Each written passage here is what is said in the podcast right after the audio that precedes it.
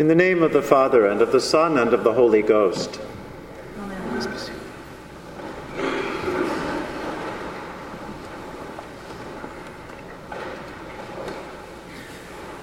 Earlier this week, I was at a meeting, um, a workshop that included people of all different faiths. There were Christians there, and Jews, and Muslims, and a lot of non denominational or other denominational people. It was a little bit like being at a wild religious fashion show. Ministers in suits of all colors, a few women with hats, a few who looked like they might be bishops or the equivalent thereof in their church, and a number of religious women wearing veils. Now, the difference in veils in particular showed a keen fashion sense among the religious.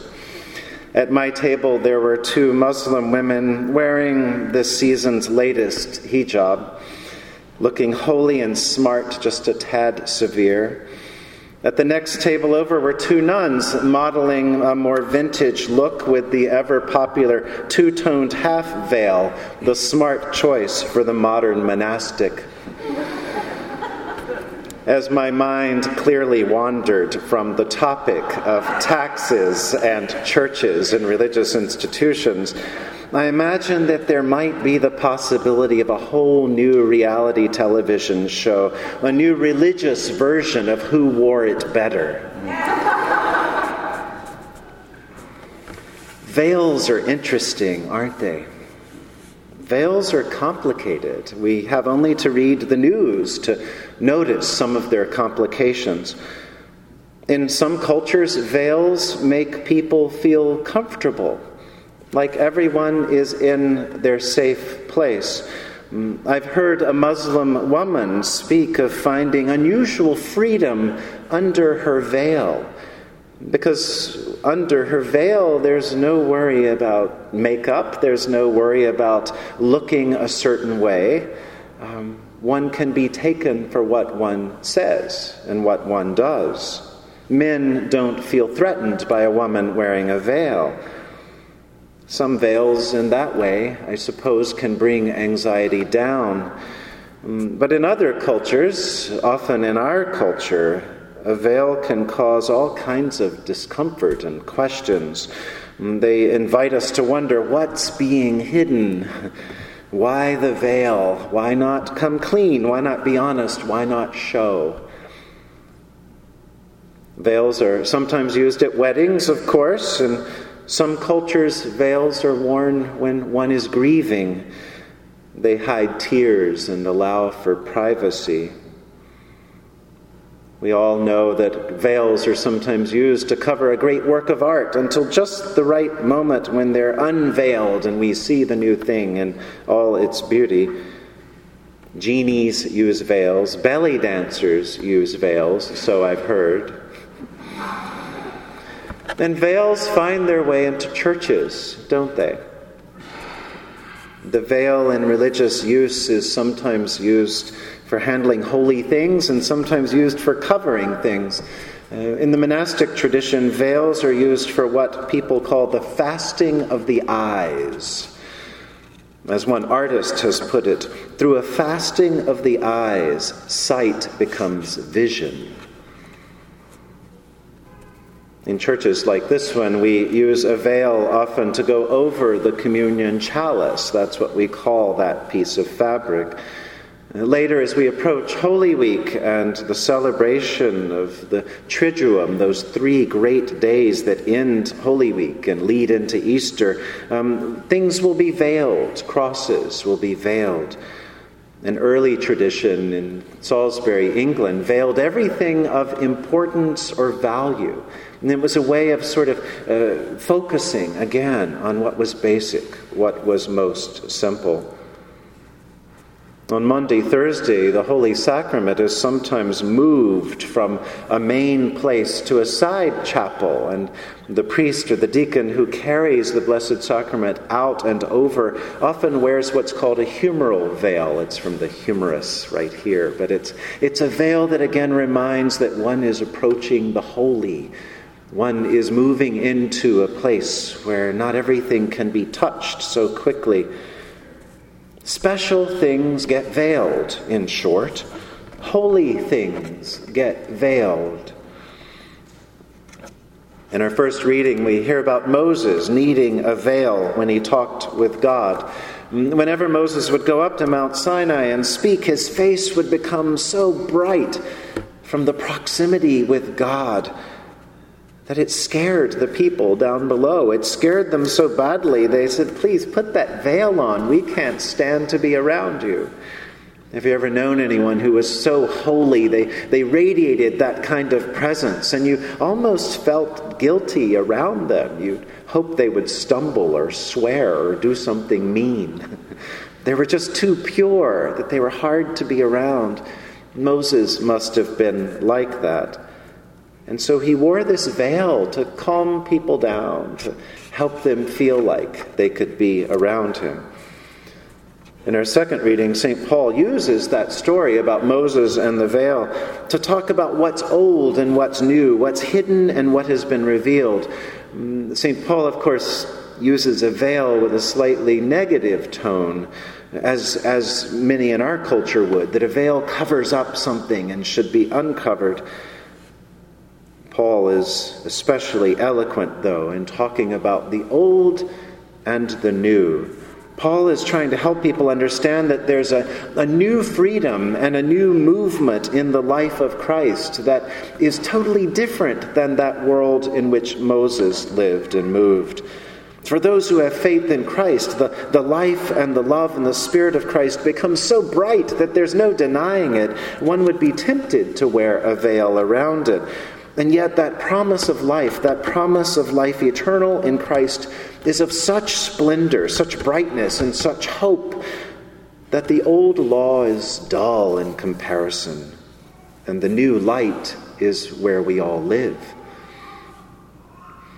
That's a part of what's happening in today's gospel as we hear the story about Jesus being transfigured being transfigured as he is there with the very face of God looking at him with Moses and Elijah.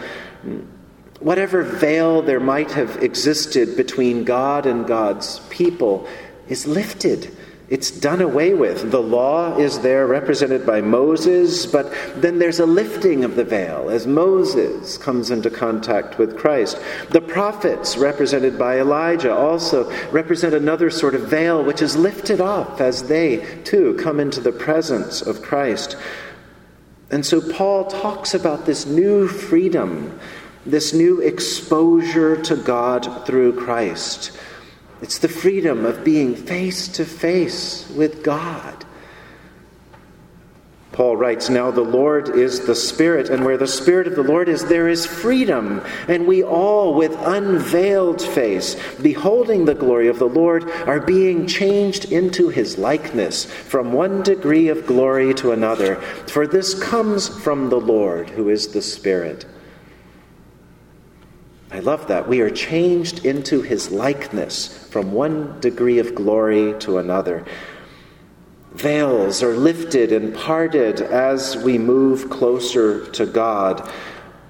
In some ways, these veils culminate in the great temple veil in the gospel story. That veil that was hung in front of the holiest of holies in the Jerusalem temple if we jump ahead to Good Friday, St. Luke reminds us that as Jesus was being crucified, there was darkness over the whole land until the ninth hour when the sun's light faded, and just before Jesus gave up his spirit to the Father, the curtain of the temple was torn in two.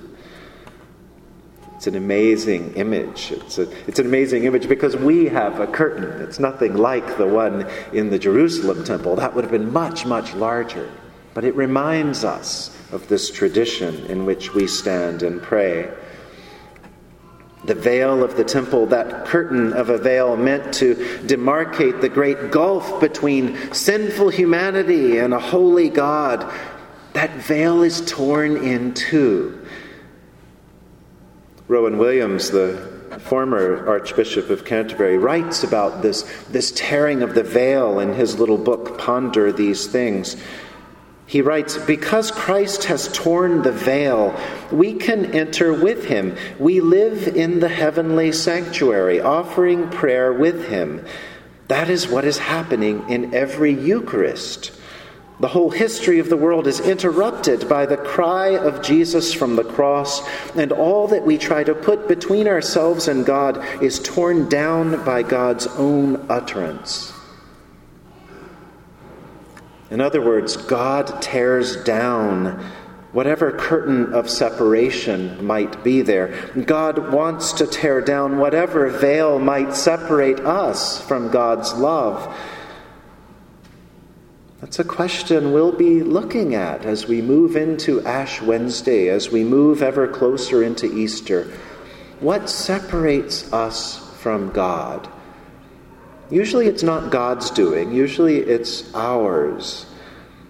To what extent have we created a, a, whole layer of veils between us and God? And to what extent then is God eager and waiting to take them off one by one? Like taking off masks after Mardi Gras, getting ready for Lent. What sort of veil might God want to remove? Is it shame or a sense of modesty that keeps us from moving closer to God? Do we give custom and convention too great a place, convincing ourselves that somehow they're not just veils but walls? Sometimes the veils we make might be shiny and they reflect our own glory rather than being transparent and allowing us at least to perceive God. As Archbishop Williams puts it, it is for us to stop and sit still. Let the living Word of God tear the fabric of our expectations and our anxieties alike, tear through the embroidered pictures on the curtain. The weaving of religious veils keeps us not only from God, but it also obstructs our view of the world and of each other and of ourselves. We don't see one another clearly we don't see the life of God around us clearly. And so God is always and everywhere inviting us, inviting us to come closer, to let down our guard, to relax, to breathe, to allow for the holy, allow for the mystery, allow for the silence not so that God can burn us with judgment, but so that God can enfold us in love. In some ways, that's what the whole season of Lent will be about about God inviting us closer and cleaner and holier.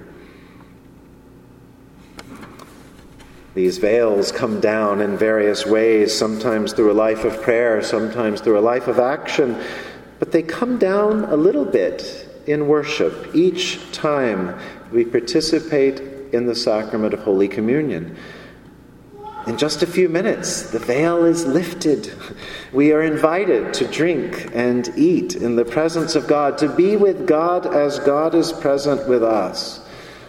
As we receive the food and drink that God offers us, let us be reminded that God has already opened the veil of separation. God has already opened the veil of death to let life in. God has opened the veil of humanity and allowed us to perceive and know divinity. Though it can be tempting to want to cover ourselves, to hide from God, to hide from all that would be holy, May we have the courage to remove our veils so that we might allow God to change us, to remake us, and to transfigure us. In the name of the Father, and of the Son, and of the Holy Spirit. Amen.